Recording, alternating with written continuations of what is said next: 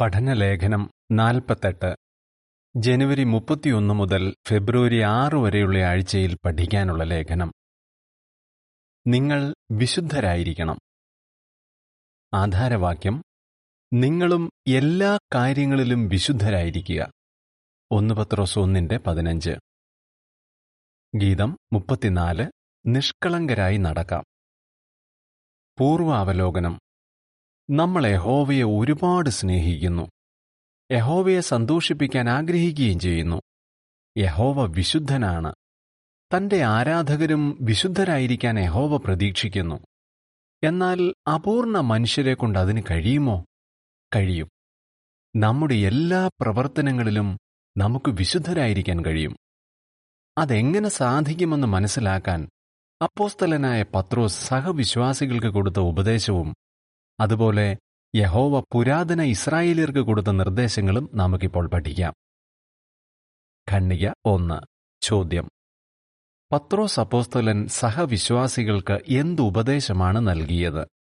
അതനുസരിക്കുന്നത് ബുദ്ധിമുട്ടാണെന്ന് തോന്നിയേക്കാവുന്നത് എന്തുകൊണ്ട്? നമ്മുടെ പ്രത്യാശ സ്വർഗത്തിൽ ജീവിക്കാനുള്ളതായാലും ഭൂമിയിൽ ജീവിക്കാനുള്ളതായാലും ശരി ഒന്നാം നൂറ്റാണ്ടിലെ അഭിഷിക്ത ക്രിസ്ത്യാനികൾക്ക് പത്രോസ് അപ്പോസ്തോലൻ നൽകിയ ഉപദേശം നമുക്കെല്ലാം പ്രയോജനം ചെയ്യും. പത്രോസ് എഴുതി നിങ്ങളെ വിളിച്ച ദൈവം വിശുദ്ധനായിരിക്കുന്നത് പോലെ നിങ്ങളും എല്ലാ കാര്യങ്ങളിലും വിശുദ്ധരായിരിക്കുക. ഞാൻ വിശുദ്ധനായതുകൊണ്ട് നിങ്ങളും വിശുദ്ധരായിരിക്കണം എന്നെഴുതിയിട്ടുണ്ടല്ലോ. ഒന്ന് പത്രോസ് ഒന്നിന്റെ പതിനഞ്ചും പതിനാറും. വിശുദ്ധിയുടെ കാര്യത്തിൽ ഏറ്റവും നല്ല മാതൃകയായിരിക്കുന്ന യഹോവയെ നമുക്ക് അനുകരിക്കാനാകും എന്നാണ് ഈ വാക്കുകൾ കാണിക്കുന്നത്. എന്നാൽ നമ്മൾ അപൂർണരായതുകൊണ്ട് തെറ്റുകൾ സംഭവിക്കുന്നു. അതുകൊണ്ട് വിശുദ്ധരായിരിക്കാൻ നമുക്ക് കഴിയില്ലെന്ന് ഒരുപക്ഷെ തോന്നിയേക്കാം. പത്രോസിന്റെ കാര്യത്തിൽ അദ്ദേഹത്തിന് പല തെറ്റുകളും സംഭവിച്ചു. എങ്കിലും വിശുദ്ധനായിരിക്കാൻ അദ്ദേഹത്തിന് കഴിഞ്ഞെന്നാണ് അദ്ദേഹത്തിന്റെ ജീവിതം കാണിക്കുന്നത്. അതുകൊണ്ട് നമുക്കും വിശുദ്ധരായിരിക്കാൻ കഴിയും. വിശുദ്ധരായിരിക്കുകയും വേണം. ഖണ്ണിക രണ്ട്. ചോദ്യം. ഈ ലേഖനത്തിൽ ഏതൊക്കെ ചോദ്യങ്ങളുടെ ഉത്തരമാണ് നമ്മൾ കണ്ടെത്തുന്നത്? ഈ ലേഖനത്തിൽ പിൻവരുന്ന ചോദ്യങ്ങളുടെ ഉത്തരം നമ്മൾ കണ്ടെത്തും. എന്താണ് വിശുദ്ധി? യഹോവയുടെ വിശുദ്ധിയെക്കുറിച്ച് ബൈബിൾ എന്താണ് നമ്മളെ പഠിപ്പിക്കുന്നത്? നമുക്ക് എങ്ങനെ നമ്മുടെ പ്രവർത്തനങ്ങളിൽ വിശുദ്ധരായിരിക്കാം. നമ്മുടെ വിശുദ്ധിയും യഹോവയുമായുള്ള നമ്മുടെ ബന്ധവും എങ്ങനെയാണ് പരസ്പരം ബന്ധപ്പെട്ടിരിക്കുന്നത്? എന്താണ് വിശുദ്ധി? ഖണ്ണിക മൂന്ന്. ചോദ്യം. വിശുദ്ധിയെക്കുറിച്ച് പല ആളുകൾക്കുമുള്ള ധാരണ എന്താണ്? എന്നാൽ ശരിയായ വിവരം നമുക്കെവിടെ നിന്ന് കിട്ടും? വിശുദ്ധൻ എന്ന് കേൾക്കുമ്പോൾ പലരുടെയും മനസ്സിലേക്ക് വരുന്നത് മതപരമായ പ്രത്യേക വേഷമൊക്കെ ധരിച്ച. അധികം ചിരിക്കാത്ത മുഖത്ത് ഭക്തിയുടെ ഒരു ഭാവമൊക്കെയുള്ള ഒരാളെ ആയിരിക്കാം. പക്ഷെ ആ ധാരണ ശരിയല്ല. കാരണം പരിശുദ്ധനായ യഹോവയെക്കുറിച്ച് ബൈബിൾ പറയുന്നത് സന്തോഷമുള്ള ദൈവം എന്നാണ്. ഒന്ന് തിമത്യോസ് ഒന്നിന്റെ പതിനൊന്ന്. യഹോവയുടെ ആരാധകരെ വിളിച്ചിരിക്കുന്നതും സന്തുഷ്ടർ എന്നാണ്. സങ്കീർത്തനം നൂറ്റി പതിനഞ്ച്. ഇനി യേശുവാകട്ടെ തന്റെ നാളിൽ പ്രത്യേക വസ്ത്രങ്ങളൊക്കെ ധരിച്ച് മറ്റുള്ളവരെ കാണിക്കാൻ വേണ്ടി നീതിപ്രവൃത്തികൾ ചെയ്തു നടന്നവരെ കുറ്റം വിധിക്കുകയാണ് ചെയ്തത്. ക്രിസ്ത്യാനികളായ നമ്മൾ വിശുദ്ധിയെക്കുറിച്ച് മനസ്സിലാക്കുന്നത് ബൈബിളിൽ പറഞ്ഞിരിക്കുന്ന കാര്യങ്ങളിൽ നിന്നാണ്. യഹോവ നമ്മളെ സ്നേഹിക്കുന്നുണ്ടെന്നും നമുക്ക് ചെയ്യാൻ പറ്റാത്ത ഒരു കാര്യവും നമ്മളിൽ നിന്ന് ആവശ്യപ്പെടില്ലെന്നും നമുക്കുറപ്പുണ്ട് അതുകൊണ്ട് നിങ്ങൾ വിശുദ്ധരായിരിക്കണമെന്ന് യഹോവ നമ്മളോട് പറയുമ്പോൾ നമ്മളെക്കൊണ്ട് അതിന് പറ്റുമെന്ന് നമുക്കറിയാം. എന്നാൽ നമ്മുടെ പ്രവർത്തനങ്ങളിൽ വിശുദ്ധരായിരിക്കാൻ കഴിയണമെങ്കിൽ എന്താണ് വിശുദ്ധി എന്ന് നമ്മൾ ആദ്യം തന്നെ മനസ്സിലാക്കണം. ഖണ്ണിക നാല് ചോദ്യം. വിശുദ്ധം വിശുദ്ധി എന്നൊക്കെ പറഞ്ഞാൽ എന്താണ് അർത്ഥം? എന്താണ് വിശുദ്ധി? ബൈബിളിൽ വിശുദ്ധം വിശുദ്ധി എന്നീ വാക്കുകൾ പ്രധാനമായും ഉപയോഗിച്ചിരിക്കുന്നത് ധാർമ്മികമായും മതപരമായും ശുദ്ധിയുള്ള ഒരവസ്ഥയെ അല്ലെങ്കിൽ പവിത്രതയെ സൂചിപ്പിക്കാനാണ്. ഇനി ഈ പദങ്ങൾക്ക് ദൈവത്തിനു വേണ്ടി വേർതിരിക്കുക എന്ന ഒരർത്ഥവുമുണ്ട്. മറ്റു വാക്കുകളിൽ പറഞ്ഞാൽ നമ്മൾ ധാർമ്മികമായി ശുദ്ധിയുള്ളവരും യഹോവയെ സ്വീകാര്യമായ രീതിയിൽ ആരാധിക്കുന്നവരും യഹോവയുമായി അടുത്ത ബന്ധമുള്ളവരുമാണെങ്കിൽ നമ്മൾ വിശുദ്ധരായിരിക്കും. യഹോവ എത്രയോ വിശുദ്ധനാണ്. നമ്മൾ പാപികളും. എന്നിട്ടും യഹോവ നമ്മളെ തന്റെ സ്നേഹിതരാക്കാൻ ആഗ്രഹിക്കുന്നു. യഹോവ പരിശുദ്ധൻ പരിശുദ്ധൻ പരിശുദ്ധൻ. ഖണ്ണിക അഞ്ച് ചോദ്യം. വിശ്വസ്തരായ ദൈവദൂതന്മാരിൽ നിന്ന് യഹോവയെക്കുറിച്ച് നമുക്കെന്ത് മനസ്സിലാക്കാം? യഹോവ എല്ലാ തരത്തിലും വിശുദ്ധനാണ്. യഹോവയുടെ സിംഹാസനത്തിന്റെ തൊട്ടടുത്തുള്ള ആത്മജീവികളായ സാറാഫുകളുടെ വാക്കുകളിൽ നിന്നും നമുക്കത് മനസ്സിലാക്കാം. സൈന്യങ്ങളുടെ അധിപനായ യഹോവ പരിശുദ്ധൻ പരിശുദ്ധൻ പരിശുദ്ധൻ എന്ന് അവർ വിളിച്ചു പറയുന്നു. യശയ്യ ആറിന്റെ മൂന്ന്. വിശുദ്ധനായ ദൈവവുമായി ഒരടുത്ത ബന്ധമുണ്ടായിരിക്കുന്നതിന് ആ ദൂതന്മാരും വിശുദ്ധരായിരിക്കേണ്ടതുണ്ട്. അവർ വിശുദ്ധരാണ് താനും. അതുകൊണ്ടാണ് ദൈവത്തിൽ നിന്നുള്ള സന്ദേശം അറിയിക്കാൻ വേണ്ടി ദൂതന്മാർ ഭൂമിയിലേക്ക് വന്നപ്പോൾ ആ സ്ഥലങ്ങൾ വിശുദ്ധമായി തീർന്നത്. അതിന്റെ ഒരു തെളിവാണ് കത്തുന്ന മുൾച്ചെടിയിൽ നിന്ന് മോശ കേട്ട വാക്കുകൾ. ആറും ഏഴും ഖണ്ണികകൾ ഏ ചോദ്യം പുറപ്പാട് പതിനഞ്ചിന്റെ ഒന്നും പതിനൊന്നും വാക്യങ്ങളിൽ യഹോവയുടെ വിശുദ്ധിയെക്കുറിച്ച് മോശ എന്തു പറഞ്ഞു? ബി ചോദ്യം യഹോവ വിശുദ്ധനാണെന്ന കാര്യം ഏതെല്ലാം വിധങ്ങളിൽ ഇസ്രായേൽ ജനത്തെ ഓർമ്മിപ്പിച്ചിരുന്നു? ഇസ്രായേൽ ജനത്തെ ചെങ്കടലിലൂടെ കടത്തിക്കൊണ്ടുവന്ന ശേഷം മോശ ആ ജനത്തോട് ദൈവമായ യഹോവ വിശുദ്ധനാണ് എന്ന കാര്യം എടുത്തു പറഞ്ഞു. പുറപ്പാട് പതിനഞ്ചിന്റെ ഒന്ന് ഇങ്ങനെ വായിക്കുന്നു. മോശയും ഇസ്രായേലിലും അപ്പോൾ യഹോവയെ സ്തുതിച്ച് ഈ പാട്ടുപാടി ഞാൻ യഹോവയെ പാടി സ്തുതിക്കട്ടെ. ദൈവം മഹോന്നതനായല്ലോ. കുതിരയെയും കുതിരക്കാരനെയും ദൈവം കടലിലേക്ക് ചുഴറ്റിയെറിഞ്ഞു. പതിനൊന്നാം വാക്യം ഇങ്ങനെ വായിക്കുന്നു. യഹോവേ ദൈവങ്ങളിൽ അങ്ങയ്ക്ക് തുല്യനായി ആരുണ്ട്? വിശുദ്ധിയിൽ അതിശ്രേഷ്ഠനായ അങ്ങയെപ്പോലെ ആരുണ്ട്? അങ്ങ് ഭയാദരവോടെയുള്ള സ്തുതിക്ക് അർഹനും അത്ഭുതങ്ങൾ പ്രവർത്തിക്കുന്നവനുമല്ലോ. ഈജിപ്തിലെ ദേവന്മാരെ ആരാധിച്ചിരുന്ന ആളുകൾ ചെയ്ത കാര്യങ്ങളൊന്നും വിശുദ്ധമായിരുന്നില്ല. കനാനിലെ ദേവന്മാരെ ആരാധിച്ചിരുന്നവരുടെ കാര്യവും അങ്ങനെ തന്നെയായിരുന്നു. അവരുടെ ആരാധനയിൽ കുഞ്ഞുങ്ങളെ ബലിയർപ്പിക്കുന്നതും ലൈംഗികത ഉൾപ്പെടുന്ന അങ്ങേയറ്റം മോശമായ ആചാരങ്ങളുമുണ്ടായിരുന്നു. എന്നാൽ യഹോവ ഒരിക്കലും തന്റെ ആരാധകരിൽ നിന്ന് ഇത്തരം മോശമായ കാര്യങ്ങൾ ആവശ്യപ്പെടില്ല. യഹോവയിൽ അശുദ്ധിയുടെ ഒരു കണിക പോലുമില്ല. യഹോവ എല്ലാ തരത്തിലും പരിശുദ്ധനാണ്.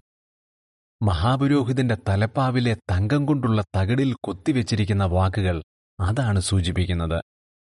വിശുദ്ധി യഹോവയുടേത് എന്നതിൽ കൊത്തിവെച്ചിരിക്കുന്നു. പുറപ്പാട് ഇരുപത്തെട്ടിന്റെ മുപ്പത്തിയാറ് മുതൽ മുപ്പത്തെട്ട് വരെ.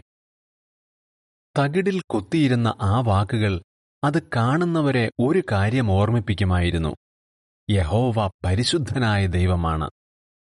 എന്നാൽ മഹാപുരോഹിതന്റെ അടുത്ത് ചെല്ലാനോ അത് കാണാനോ കഴിയാത്ത ഇസ്രായേല്യർ ഈ പ്രധാനപ്പെട്ട കാര്യം അറിയാതെ പോകുമായിരുന്നോ? ഇല്ല. കാരണം എല്ലാ പുരുഷന്മാരും സ്ത്രീകളും കുട്ടികളും കേൾക്കെ നിയമം ഉച്ചത്തിൽ വായിക്കുന്ന രീതി ഉണ്ടായിരുന്നതുകൊണ്ട് അവർക്കും അതറിയാൻ കഴിയുമായിരുന്നു. നിങ്ങൾ അവിടെ ഉണ്ടായിരുന്നെങ്കിൽ ഇതുപോലുള്ള പ്രസ്താവനകൾ നിങ്ങൾ കേൾക്കുമായിരുന്നു. ഞാൻ നിങ്ങളുടെ ദൈവമായ യഹോവയാണ്. ഞാൻ വിശുദ്ധനായതുകൊണ്ട് നിങ്ങളും വിശുദ്ധരായിരിക്കണം. യഹോവ എന്ന ഞാൻ വിശുദ്ധനായതുകൊണ്ട് നിങ്ങൾ എനിക്ക് വിശുദ്ധരായിരിക്കണം. ലേവ്യ പതിനൊന്നിന്റെ നാൽപ്പത്തിനാലും നാൽപ്പത്തഞ്ചും ഇരുപതിന്റെ ഏഴും ഇരുപത്താറും. ആറും ഏഴും ഖണ്ഡികകളുടെ ചിത്രക്കുറിപ്പ് ഇങ്ങനെ വായിക്കുന്നു. മഹാപുരോഹിതന്റെ തലപ്പാവിലെ തങ്കത്തകിടിൽ വിശുദ്ധി യഹോവയുടേത് എന്നു കൊത്തിയിരുന്നു. ഖണ്ണിക എട്ട്. ചോദ്യം. ലേവ്യ പത്തൊൻപതിന്റെ രണ്ടിൽ നിന്നും ഒന്ന് പത്രോസ് ഒന്നിന്റെ പതിനാല് മുതൽ പതിനാറ് വരെയുള്ള വാക്യങ്ങളിൽ നിന്നും നമ്മൾ എന്താണ് പഠിക്കുന്നത്? എല്ലാ ഇസ്രായേലിരെയും വായിച്ചു കേൾപ്പിക്കാൻ യഹോവ പറഞ്ഞ ഒരു കാര്യം നമുക്കിപ്പോൾ നോക്കാം. ലേവ്യ പത്തൊൻപതിന്റെ രണ്ടിലാണ് അത് കാണുന്നത്. യഹോവ മോശയോട് പറഞ്ഞു ഇസ്രായേല്യ സമൂഹത്തോട് മുഴുവൻ പറയുക നിങ്ങളുടെ ദൈവമായ ഹോവ എന്ന ഞാൻ വിശുദ്ധനായതുകൊണ്ട് നിങ്ങളും വിശുദ്ധരായിരിക്കണം. പത്രോസ് അപ്പോസ്തോലൻ അന്നത്തെ ക്രിസ്ത്യാനികളോട് എല്ലാ കാര്യങ്ങളിലും വിശുദ്ധരായിരിക്കുക എന്ന് പറഞ്ഞപ്പോൾ സാധ്യതയനുസരിച്ച് ഈ വാക്യം ഉദ്ധരിക്കുകയായിരുന്നു. ഒന്ന് പത്രോസ് ഒന്നിന്റെ പതിനാല് മുതൽ പതിനാറ് വരെ ഇങ്ങനെ വായിക്കുന്നു. അനുസരണമുള്ള മക്കളെന്ന നിലയിൽ അറിവില്ലായ്മയുടെ കാലത്തുണ്ടായിരുന്ന മോഹങ്ങൾക്ക് വഴങ്ങിക്കൊടുക്കുന്നത് നിർത്തുക. പകരം നിങ്ങളെ വിളിച്ച ദൈവം വിശുദ്ധനായിരിക്കുന്നത് പോലെ നിങ്ങളും എല്ലാ കാര്യങ്ങളിലും വിശുദ്ധരായിരിക്കുക. ഞാൻ വിശുദ്ധനായതുകൊണ്ട് നിങ്ങളും വിശുദ്ധരായിരിക്കണം എന്നെഴുതിയിട്ടുണ്ടല്ലോ. നമ്മൾ ഇന്ന് ഇസ്രായേലർക്ക് കൊടുത്ത നിയമത്തിന് കീഴിലല്ല എന്നുള്ളത് ശരിയാണ്. എങ്കിലും ലേവ്യ പത്തൊൻപതിന്റെ രണ്ടിൽ പറഞ്ഞിരിക്കുന്ന ആ കാര്യത്തിന് മാറ്റമൊന്നും വന്നിട്ടില്ല. പത്രോസിന്റെ വാക്കുകൾ അതാണ് സൂചിപ്പിക്കുന്നത്. യഹോവ വിശുദ്ധനാണ്. യഹോവയെ സ്നേഹിക്കുന്നവരും വിശുദ്ധരായിരിക്കാൻ കഴിവിന്റെ പരമാവധി ശ്രമിക്കണം. നമ്മുടെ പ്രത്യാശ സ്വർഗത്തിൽ ജീവിക്കാനായാലും ഭൂമിയിലെ പരദീസയിൽ ജീവിക്കാനായാലും അത് സത്യമാണ്. എല്ലാ കാര്യങ്ങളിലും വിശുദ്ധരായിരിക്കുക. ഖണ്ണിക ഒൻപത് ചോദ്യം. ലേവ്യ പത്തൊൻപതാം അധ്യായം പഠിക്കുന്നത് നമുക്കെങ്ങനെ പ്രയോജനം ചെയ്യും? വിശുദ്ധനായ നമ്മുടെ ദൈവത്തെ സന്തോഷിപ്പിക്കാൻ നമ്മൾ ആഗ്രഹിക്കുന്നുണ്ട്. അതുകൊണ്ട് തന്നെ എങ്ങനെ വിശുദ്ധരായിരിക്കാമെന്ന് അറിയാൻ നമ്മൾ ആകാംക്ഷയുള്ളവരാണ്. നമുക്കതെങ്ങനെ ചെയ്യാമെന്ന് യഹോവ നമുക്ക് പറഞ്ഞു തന്നിട്ടുണ്ട്. അതേക്കുറിച്ച് വിശദമായി പറഞ്ഞിരിക്കുന്ന ഒരു ഭാഗമാണ് ലേവിയ പത്തൊൻപതാം അധ്യായം. ഒരു എബ്രായ പണ്ഡിതനായ മാർക്കസ് ക്യാലിഷ് അതേക്കുറിച്ച് പറയുന്നു. ലേവിയ പുസ്തകത്തിലെയോ ഒരുപക്ഷെ ബൈബിളിലെ ആദ്യത്തെ അഞ്ച് പുസ്തകങ്ങളിലെ തന്നെയോ ഏറ്റവും പ്രധാനപ്പെട്ട ഒരു അധ്യായമാണ് ഇത്. വ്യത്യസ്ത വിഷയങ്ങളോട് ബന്ധപ്പെട്ട് ഇത്രയേറെ കാര്യങ്ങൾ പറയുന്ന മറ്റൊരധ്യായം ഇല്ലെന്ന് തന്നെ പറയാം. നമ്മുടെ അനുദിന ജീവിതവുമായി ബന്ധപ്പെട്ട വളരെ വിലപ്പെട്ട ചില പാഠങ്ങൾ ഈ അധ്യായത്തിൽ കാണാം. അവയിൽ ചിലത് നമുക്കിപ്പോൾ നോക്കാം. അത് ചർച്ച ചെയ്യുമ്പോൾ ഒരു കാര്യം നമുക്ക് മനസ്സിൽ പിടിക്കാം. നിങ്ങൾ വിശുദ്ധരായിരിക്കണമെന്ന പ്രസ്താവനയ്ക്ക് ശേഷമാണ് അക്കാര്യങ്ങൾ പറഞ്ഞിരിക്കുന്നത്. പത്തും പതിനൊന്നും ഖണ്ഡികകൾ. ചോദ്യം. വിശുദ്ധരായിരിക്കാൻ നമ്മളെ സഹായിക്കുന്ന ഏത് കാര്യത്തിനാണ് ലേവിയ പത്തൊൻപതാം അധ്യായത്തിന്റെ ആദ്യ ഭാഗത്ത് ഊന്നൽ നൽകിയിരിക്കുന്നത്? ആ നിർദ്ദേശത്തെ നമ്മളെങ്ങനെ കാണണം? ഇസ്രായേൽ സമൂഹത്തോട് വിശുദ്ധരായിരിക്കണമെന്ന് പറഞ്ഞ ശേഷം യഹോവ ഇങ്ങനെ കൂട്ടിച്ചേർത്തു. നിങ്ങളെല്ലാവരും അപ്പനെയും അമ്മയെയും ബഹുമാനിക്കണം. ഞാൻ നിങ്ങളുടെ ദൈവമായ യഹോവയാണ്. ലേവിയ പത്തൊൻപതിന്റെ രണ്ടും മൂന്നും. അമ്മയപ്പന്മാരെ ബഹുമാനിക്കണമെന്ന ദൈവത്തിന്റെ കൽപ്പന നമ്മൾ അനുസരിക്കുന്നത് വളരെ പ്രധാനമാണ്. ഒരിക്കൽ ഒരു മനുഷ്യൻ യേശുവിനോട് നിത്യജീവൻ കിട്ടാൻ ഞാൻ എന്ത് നല്ല കാര്യമാണ് ചെയ്യേണ്ടത് എന്ന് ചോദിച്ചു. അപ്പോൾ യേശു കൊടുത്ത മറുപടിയിൽ അപ്പനെയും അമ്മയെയും ബഹുമാനിക്കുക എന്ന കാര്യവുമുണ്ടായിരുന്നു. മത്തായി പത്തൊൻപതിന്റെ പതിനാറ് മുതൽ പത്തൊൻപത് വരെ. അപ്പനെയും അമ്മയെയും നോക്കാനുള്ള ആ ഉത്തരവാദിത്വത്തിൽ നിന്ന് വളരെ തന്ത്രപൂർവം രക്ഷപ്പെടാൻ നോക്കിയ പരീശന്മാരെയും ശാസ്ത്രിമാരെയും യേശു കുറ്റം വിധിക്കുക പോലും ചെയ്തു. അവർ അങ്ങനെ ചെയ്യുന്നതിലൂടെ ദൈവവചനത്തിന് വില കൽപ്പിക്കാതിരിക്കുന്നു എന്നാണ് യേശു പറഞ്ഞത്. മത്തായി പതിനഞ്ചിന്റെ മൂന്ന് മുതൽ ആറ് വരെ. ദൈവവചനം എന്ന് പറഞ്ഞപ്പോൾ അതിൽ പത്ത് കൽപ്പനകളിലെ അഞ്ചാമത്തെ കൽപ്പനയും ലേവ്യ പത്തൊൻപതിന്റെ മൂന്നും ഒക്കെ ഉൾപ്പെട്ടു. ഇനി നിങ്ങളുടെ ദൈവമായ യഹോവ എന്ന ഞാൻ വിശുദ്ധനായതുകൊണ്ട് നിങ്ങളും വിശുദ്ധരായിരിക്കണം എന്ന പ്രസ്താവനയ്ക്ക് ശേഷം ഉടനെയാണ് ലേവ്യ പത്തൊൻപതിന്റെ മൂന്നിലെ അപ്പനെയും അമ്മയെയും ബഹുമാനിക്കുക എന്ന നിർദ്ദേശം നൽകിയിരിക്കുന്നതെന്ന കാര്യവും ഓർക്കുക. ഖണ്ഡിക പന്ത്രണ്ട്. ചോദ്യം. ലേവ്യ പത്തൊൻപതിന്റെ മൂന്നിലെ ആ കൽപ്പനയ്ക്ക് ചേർച്ചയിൽ നമുക്കേത് ചോദ്യം നമ്മളോട് തന്നെ ചോദിക്കാം. മാതാപിതാക്കളെ ബഹുമാനിക്കാനുള്ള യഹോവയുടെ കൽപ്പനയ്ക്ക് ചേർച്ചയിൽ നമുക്ക് നമ്മളോട് തന്നെ ഇങ്ങനെ ചോദിക്കാം. എന്റെ അമ്മയപ്പന്മാരെ ഞാൻ വേണ്ട രീതിയിൽ ബഹുമാനിക്കുന്നുണ്ടോ? ഇക്കാര്യത്തിൽ കുറെ കൂടി നന്നായി ചെയ്യേണ്ടതായിരുന്നെന്ന് നിങ്ങൾക്ക് തോന്നുന്നുണ്ടെങ്കിൽ വിഷമിക്കേണ്ട. ഇനിയാണെങ്കിലും നിങ്ങൾക്കങ്ങനെ ചെയ്യാം. മുമ്പ് ചെയ്യാൻ പറ്റാത്തതോർത്ത് വിഷമിക്കുന്നതിന് പകരം ഇനിയുള്ള കാലത്ത് അവരോടൊപ്പം കൂടുതൽ സമയം ചെലവഴിക്കുക. അവർക്ക് വേണ്ട സഹായം ചെയ്തു കൊടുക്കുക. അതായത് എന്തെങ്കിലും സാധനങ്ങൾ വാങ്ങാനോ അവരുടെ ആത്മീയ പ്രവർത്തനങ്ങൾക്കോ ഒക്കെ നിങ്ങൾക്കവരെ സഹായിക്കാം. അതല്ലെങ്കിൽ അവരെ പ്രോത്സാഹിപ്പിക്കുകയും ആശ്വസിപ്പിക്കുകയും ചെയ്യാം.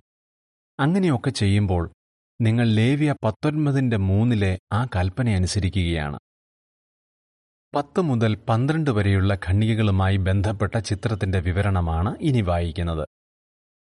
മുതിർന്നയൊരു മകൻ മാതാപിതാക്കളോടൊപ്പം സമയം ചെലവഴിക്കുന്നു. തന്റെ ഭാര്യയെയും മകളെയും കൂട്ടി അവരെ കാണാൻ വരുന്നു. പതിവായി അവരോട് സംസാരിക്കാൻ സമയം കണ്ടെത്തുന്നു. ചിത്രക്കുറിപ്പ് ഇങ്ങനെ വായിക്കുന്നു. മാതാപിതാക്കളെക്കുറിച്ച് ലേവ്യ പത്തൊൻപതിന്റെ മൂന്നിൽ കാണുന്ന കൽപ്പന എന്ത് ചെയ്യാൻ ക്രിസ്ത്യാനികളെ പ്രേരിപ്പിക്കണം? ഖണ്ണിക പതിമൂന്ന്. എ ചോദ്യം. ലേവ്യ പത്തൊൻപതിന്റെ മൂന്നിൽ വേറെ ഏത് കൽപ്പനയാണ് നമ്മൾ കാണുന്നത്? ബി ചോദ്യം. ലൂക്കോസ് നാലിന്റെ പതിനാറ് മുതൽ പതിനെട്ട് വരെയുള്ള വാക്യങ്ങളിൽ കാണുന്ന യേശുവിന്റെ മാതൃക നമുക്കിന്ന് എങ്ങനെ അനുകരിക്കാം? വിശുദ്ധരായിരിക്കുന്നതുമായി ബന്ധപ്പെട്ട് ലേവ്യ പത്തൊൻപതിന്റെ മൂന്നിൽ നിന്ന് മറ്റൊരു കാര്യവും നമുക്ക് പഠിക്കാം. ശബത്ത് അനുഷ്ഠിക്കണമെന്ന് അവിടെ പറഞ്ഞിരിക്കുന്നു. ഇസ്രായേലർക്ക് ദൈവം കൊടുത്ത നിയമത്തിൻ കീഴിലല്ല ക്രിസ്ത്യാനികൾ ഇന്ന്. അതുകൊണ്ട് നമ്മൾ ആഴ്ച തോറുമുള്ള ശബത്ത് ആചരിക്കേണ്ടതില്ല. എങ്കിലും ഇസ്രായേല്യർ അതെങ്ങനെ ആചരിച്ചിരുന്നു? അവർക്കത് എങ്ങനെ പ്രയോജനം ചെയ്തു എന്നൊക്കെ അറിയുന്നതിലൂടെ നമുക്ക് പലതും പഠിക്കാനാകും. അവരുടെ സാധാരണ ജോലിയിൽ നിന്ന് വിശ്രമിക്കാനും ദൈവത്തെ ആരാധിക്കാനുമുള്ള സമയമായിരുന്നു ശബത്ത്. അതുകൊണ്ടാണ് യേശു ശബത്ത് ദിവസം തന്റെ പട്ടണത്തിലെ സിന്നഗോഗിൽ പോകുകയും ദൈവവചനം വായിക്കുകയും ചെയ്തിരുന്നത്. ലൂക്കോസ് നാലിന്റെ പതിനാറ് മുതൽ പതിനെട്ട് വരെ ഇങ്ങനെ വായിക്കുന്നു. പിന്നെ യേശു താൻ വളർന്ന നസറത്തിലേക്ക് പോയി. എല്ലാ ശബത്തിലും ചെയ്യാറുള്ളതുപോലെ സിനഗോഗിൽ ചെന്ന് വായിക്കാൻ എഴുന്നേറ്റ് നിന്നു. യശയ്യാ പ്രവാചകന്റെ ചുരുൾ യേശുവിന് കൊടുത്തു. യേശു ചുരുൾ തുറന്ന് ഇങ്ങനെ എഴുതിയിരിക്കുന്ന ഭാഗമെടുത്തു ദരിദ്രരോട് സന്തോഷവാർത്ത ഘോഷിക്കാൻ യഹോവ എന്നെ അഭിഷേകം ചെയ്തതിനാൽ ദൈവത്തിന്റെ ആത്മാവ് എന്റെ മേലുണ്ട്. നിങ്ങൾ എന്റെ ശബത്തുകൾ അനുഷ്ഠിക്കണം എന്ന ലേവ്യ പത്തൊൻപതിന്റെ മൂന്നിലെ ദൈവകൽപ്പന നമ്മുടെ അനുദിന പ്രവർത്തനങ്ങളിൽ നിന്ന് ദൈവത്തെ ആരാധിക്കാൻ വേണ്ടി സമയം മാറ്റിവെക്കാൻ നമ്മളെ പ്രേരിപ്പിക്കണം. ഇക്കാര്യത്തിൽ ചില മാറ്റങ്ങളൊക്കെ വരുത്തേണ്ടതുണ്ടെന്ന് നിങ്ങൾക്ക് തോന്നുന്നുണ്ടോ? ആത്മീയ കാര്യങ്ങൾക്ക് വേണ്ടി നിങ്ങൾ പതിവായി സമയം മാറ്റിവെക്കുന്നെങ്കിൽ നിങ്ങൾക്ക് എഹോവയുമായി വളരെ അടുത്തൊരു ബന്ധത്തിലേക്ക് വരാനാകും. വിശുദ്ധരായിരിക്കുന്നതിന് അത് വളരെ ആവശ്യവുമാണ്. അടിക്കുറിപ്പ് ഇങ്ങനെ വായിക്കുന്നു. ശബത്തിനെക്കുറിച്ചും അതിൽ നിന്ന് നമുക്ക് പഠിക്കാനാകുന്ന പാഠങ്ങളെക്കുറിച്ചും മനസ്സിലാക്കാൻ രണ്ടായിരത്തി പത്തൊമ്പത് ഡിസംബറിലക്കം ഭീക്ഷാഗോപുരത്തിലെ ജോലിക്കും വിശ്രമത്തിനും ഒരു നിയമിത സമയമുണ്ട് എന്ന ലേഖനം കാണുക. അടിക്കുറിപ്പ് ഇവിടെ തീരുന്നു. യഹോവയുമായുള്ള നിങ്ങളുടെ ബന്ധം ശക്തമാക്കുക. ഖണ്ണിക പതിനാല്. ചോദ്യം. ഏതു പ്രധാനപ്പെട്ട കാര്യമാണ് ലേവ്യ പത്തൊൻപതാം അധ്യായത്തിൽ ആവർത്തിച്ചു പറഞ്ഞിരിക്കുന്നത്? വിശുദ്ധരായി തുടരാൻ നമ്മളെ സഹായിക്കുന്ന വളരെ പ്രധാനപ്പെട്ട ഒരു കാര്യം ലേവ്യ പത്തൊൻപതാം അധ്യായത്തിൽ ആവർത്തിച്ച് പറഞ്ഞിട്ടുണ്ട്. ഞാൻ നിങ്ങളുടെ ദൈവമായ യഹോവയാണ് എന്ന് പറഞ്ഞുകൊണ്ടാണ് നാലാം വാക്യം അവസാനിക്കുന്നത്. ആ വാക്കുകളോ അതേ ആശയം വരുന്ന വാക്കുകളോ പതിനാറ് തവണയെങ്കിലും ഈ അധ്യായത്തിൽ കാണാം. അത് പത്ത് കൽപ്പനയിലെ ആദ്യത്തെ കൽപ്പന നമ്മുടെ ഓർമ്മയിലേക്ക് കൊണ്ടുവരുന്നു. നിന്റെ ദൈവമായ യഹോവയാണ് ഞാൻ. ഞാനല്ലാതെ മറ്റ് ദൈവങ്ങൾ നിനക്കുണ്ടാകരുത്. പുറപ്പാട് ഇരുപതിന്റെ രണ്ടും മൂന്നും. വിശുദ്ധരായിരിക്കാൻ ആഗ്രഹിക്കുന്ന ഓരോ ക്രിസ്ത്യാനിയും ഇക്കാര്യം ഓർക്കണം. ദൈവവുമായുള്ള തങ്ങളുടെ ബന്ധത്തിന് ഒരു തടസ്സമാകാൻ ആരെയും ഒന്നിനെയും അനുവദിക്കരുത്. ഇനി നമ്മുടെ പേര് യഹോവയുടെ സാക്ഷികൾ എന്നാണല്ലോ. അതുകൊണ്ട് ദൈവത്തിന്റെ വിശുദ്ധനാമത്തിന് നിന്ന വരുത്തുന്ന ഒരു പ്രവർത്തനവും നമ്മുടെ ഭാഗത്തു നിന്നുണ്ടാകാതിരിക്കാൻ നമ്മൾ ശ്രദ്ധിക്കും. ഖണ്ണിക പതിനഞ്ച് ചോദ്യം. ലേവ്യ പത്തൊൻപതാം അധ്യായത്തിൽ ബലികളെക്കുറിച്ച് പറഞ്ഞിരിക്കുന്ന വാക്യങ്ങൾ എന്ത് ചെയ്യാൻ നമ്മളെ പ്രേരിപ്പിക്കുന്നു? യഹോവയെ തങ്ങളുടെ ദൈവമായി അംഗീകരിക്കുന്നെന്ന് തെളിയിക്കാൻ ഇസ്രായേലിയർ പല നിയമങ്ങൾ അനുസരിക്കണമായിരുന്നു ലേവ്യ പതിനെട്ടിന്റെ നാല് പറയുന്നു നിങ്ങൾ എന്റെ ന്യായത്തീർപ്പുകൾ പിൻപറ്റണം. നിങ്ങൾ എന്റെ നിയമങ്ങൾ പാലിക്കുകയും അവയനുസരിച്ച് നടക്കുകയും വേണം. ഞാൻ നിങ്ങളുടെ ദൈവമായ യഹോവയാണ്. ഇസ്രായേലിയർക്ക് കൊടുത്ത ആ നിയമങ്ങളിൽ ചിലത് പത്തൊൻപതാം അധ്യായത്തിൽ കാണാം. ഉദാഹരണത്തിന് അഞ്ച് മുതൽ എട്ട് വരെയും ഇരുപത്തൊന്നും ഇരുപത്തിരണ്ടും വാക്യങ്ങളിൽ മൃഗബലികളെക്കുറിച്ച് പറഞ്ഞിരിക്കുന്നു. യഹോവയുടെ വിശുദ്ധ വസ്തു അശുദ്ധമാക്കാത്ത രീതിയിൽ വേണമായിരുന്നു അവർ അത് അർപ്പിക്കാൻ. ആ വാക്യങ്ങൾ വായിക്കുന്നത് ഇന്ന് നമ്മളെ എന്തിനു പ്രേരിപ്പിക്കണം?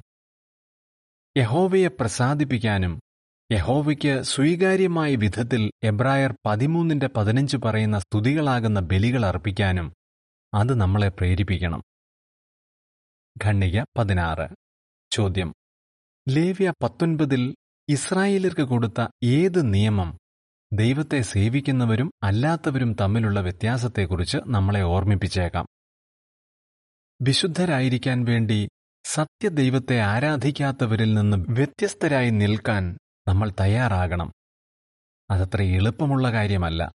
ചിലപ്പോൾ നമ്മുടെ കൂടെ പഠിക്കുന്നവരോ ജോലി ചെയ്യുന്നവരോ സാക്ഷികളല്ലാത്ത ബന്ധുക്കളോ ഒക്കെ നമ്മളോട് ചെയ്യാൻ ആവശ്യപ്പെടുന്ന ചില കാര്യങ്ങൾ യഹോവയെ വിഷമിപ്പിക്കുന്നവയായിരിക്കാം.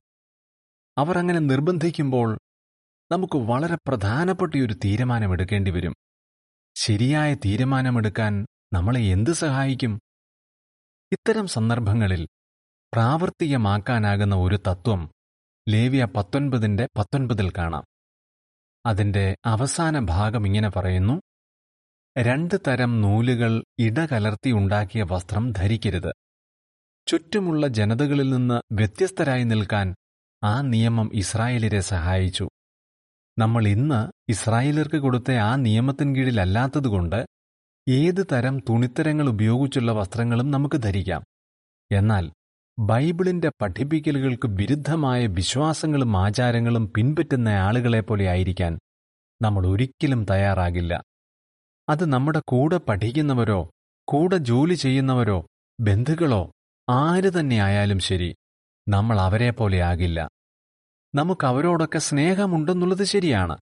എന്നാൽ നമ്മൾ എടുക്കുന്ന തീരുമാനങ്ങൾ യഹോവയുടെ ഇഷ്ടത്തിന് ചേർച്ചയിലുള്ളതായിരിക്കും. അതിന്റെ പേരിൽ നമുക്ക് അവരിൽ നിന്ന് വ്യത്യസ്തരായി നിൽക്കേണ്ടി വന്നാൽ പോലും. അങ്ങനെ ചെയ്യുന്നത് പ്രധാനമാണ്. കാരണം നമ്മൾ വിശുദ്ധരായിരിക്കാൻ ആഗ്രഹിക്കുന്നെങ്കിൽ നമ്മളെ തന്നെ ദൈവത്തിനു വേണ്ടി വേർതിരിക്കേണ്ടതുണ്ട്. പതിനേഴും പതിനെട്ടും ഖണിയകൾ ചോദ്യം. ലേവ്യ പത്തൊൻപതിന്റെ ഇരുപത്തിമൂന്ന് മുതൽ ഇരുപത്തഞ്ച് വരെയുള്ള വാക്യങ്ങളിൽ നിന്ന് നമുക്കെന്ത് പഠിക്കാനാകുന്നു? ഞാൻ നിന്റെ ദൈവമായ യഹോവയാണ് എന്ന വാക്കുകൾ യഹോവയുമായുള്ള തങ്ങളുടെ ബന്ധത്തിന് ജീവിതത്തിൽ ഒന്നാം സ്ഥാനം നൽകാൻ ഇസ്രായേലിരെ ഓർമ്മിപ്പിക്കണമായിരുന്നു. അവർക്കതെങ്ങനെ ചെയ്യാമായിരുന്നു? അതിലുള്ള ഒരു വിധം ലേവ്യ പത്തൊൻപതിന്റെ ഇരുപത്തിമൂന്ന് മുതൽ ഇരുപത്തഞ്ച് വരെയുള്ള വാക്യങ്ങളിൽ കാണാം. ലേവ്യ പത്തൊൻപതിന്റെ ഇരുപത്തിമൂന്ന് മുതൽ ഇരുപത്തിയഞ്ച് വരെ ഇങ്ങനെ വായിക്കുന്നു. നിങ്ങൾ ദേശത്തെത്തിയ ശേഷം ആഹാരത്തിനായി ഏതെങ്കിലും ഫലവൃക്ഷം നട്ടാൽ അതിന്റെ ഫലം മലിനവും വിലക്കപ്പെട്ടതുമായി കണക്കാക്കണം. മൂന്ന് വർഷത്തേക്ക് അതിന്റെ ഫലം വിലക്കപ്പെട്ടതായിരിക്കും. അത് കഴിക്കരുത്. എന്നാൽ നാലാം വർഷം അതിന്റെ ഫലം മുഴുവനും വിശുദ്ധമായി കണക്കാക്കി ആഘോഷത്തോടെ യഹോവയ്ക്ക് സമർപ്പിക്കണം. അഞ്ചാം വർഷം നിനക്കതിന്റെ ഫലം കഴിക്കാം. അങ്ങനെ അതിന്റെ ഫലം നിന്റെ വിളയോട് ചേരും. ഞാൻ നിന്റെ ദൈവമായ യഹോവയാണ്. വാഗ്ദത്ത് ദേശത്ത് എത്തിയ ശേഷം ഇസ്രായേലർ എന്ത് ചെയ്യാനാണ് ഈ വാക്യങ്ങൾ ആവശ്യപ്പെട്ടത്? ആഹാരത്തിനു വേണ്ടി അവർ ഒരു മരം നട്ടാൽ ആദ്യത്തെ മൂന്ന് വർഷത്തേക്ക് അവർ അതിന്റെ ഫലം തിന്നരുതായിരുന്നു. നാലാം വർഷം അതിന്റെ ഫലം മുഴുവനും വിശുദ്ധ മന്ദിരത്തിൽ നൽകുന്നതിനായി മാറ്റിവെക്കണം. അഞ്ചാം വർഷമേ അതിന്റെ ഉടമസ്ഥന് അതിന്റെ ഫലം കഴിക്കാനാകുമായിരുന്നുള്ളൂ. ജീവിതത്തിൽ ഒന്നാം സ്ഥാനം നൽകേണ്ടത് സ്വന്തം ആവശ്യങ്ങൾക്കല്ലെന്ന് മനസ്സിലാക്കാൻ ഈ നിയമം അവരെ സഹായിക്കുമായിരുന്നു. അവരുടെ ആവശ്യങ്ങൾക്കു വേണ്ടി യഹോവ കരുതുമെന്ന് അവർ വിശ്വസിക്കാനും അവർ തങ്ങളുടെ ജീവിതത്തിൽ യഹോവയുടെ ആരാധനയ്ക്ക് ഒന്നാം സ്ഥാനം നൽകാനും യഹോവ ആഗ്രഹിച്ചു. അവരുടെ ആഹാരത്തിന് വേണ്ടതെല്ലാം ലഭിക്കുന്നെന്ന് യഹോവ ഉറപ്പുവരുത്തുമായിരുന്നു. ഇനി സത്യാരാധനയുടെ കേന്ദ്രമായ വിശുദ്ധ മന്ദിരത്തിൽ ഉദാരമായ സംഭാവനകൾ നൽകാനും യഹോവ അവരെ പ്രോത്സാഹിപ്പിച്ചു. ലേവ്യ പത്തൊൻപതിന്റെ ഇരുപത്തിമൂന്ന് മുതൽ ഇരുപത്തഞ്ച് വരെയുള്ള വാക്യങ്ങളിലെ നിയമം മലയിലെ പ്രസംഗത്തിൽ യേശു പറഞ്ഞ ചില കാര്യങ്ങളാണ് നമ്മുടെ ഓർമ്മയിലേക്ക് കൊണ്ടുവരുന്നത്. യേശു പറഞ്ഞു എന്ത് തിന്നും എന്തു കുടിക്കും എന്നൊക്കെ ഓർത്ത് ഇനി ഉത്കണ്ഠപ്പെടരുത്. എന്നിട്ട് യേശു ഇങ്ങനെയും കൂട്ടിച്ചേർത്തു ഇതൊക്കെ നിങ്ങൾക്ക് ആവശ്യമാണെന്ന് നിങ്ങളുടെ സ്വർഗീയ പിതാവിന് അറിയാമല്ലോ മത്തായി ആറിന്റെ ഇരുപത്തഞ്ചും ഇരുപത്താറും മുപ്പത്തിരണ്ടും. പക്ഷികൾക്കു വേണ്ടി പോലും കരുതുന്ന ദൈവം നമുക്കു വേണ്ടി കരുതാതിരിക്കുമോ? അതെ യഹോവ നമ്മുടെ ആവശ്യങ്ങൾ നടത്തിത്തരുമെന്ന് നമ്മൾ ഉറച്ചു വിശ്വസിക്കുന്നു. ഇനി മറ്റുള്ളവരുടെ ശ്രദ്ധ പിടിച്ചുപറ്റാത്ത വിധത്തിൽ സഹായം ആവശ്യമുള്ളവരെ നമ്മൾ സഹായിക്കുകയും ചെയ്യുന്നു. കൂടാതെ സഭയുടെ ആവശ്യങ്ങൾക്കു വേണ്ടി മനസ്സോടെ സംഭാവനകൾ നൽകുന്നു.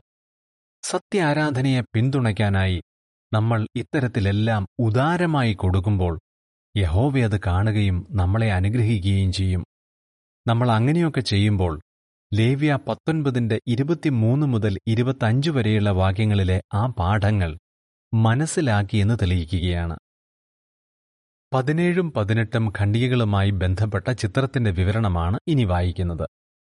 ഇസ്രായേലിലെ ഒരു കൃഷിക്കാരൻ താൻ നട്ട മരത്തിലെ പഴങ്ങളിൽ നോക്കി നിൽക്കുന്നു. ചിത്രക്കുറിപ്പ് ഇങ്ങനെ വായിക്കുന്നു.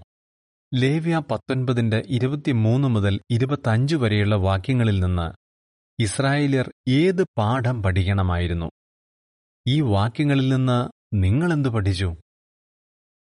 ഖണ്ണിക പത്തൊൻപത്. ചോദ്യം.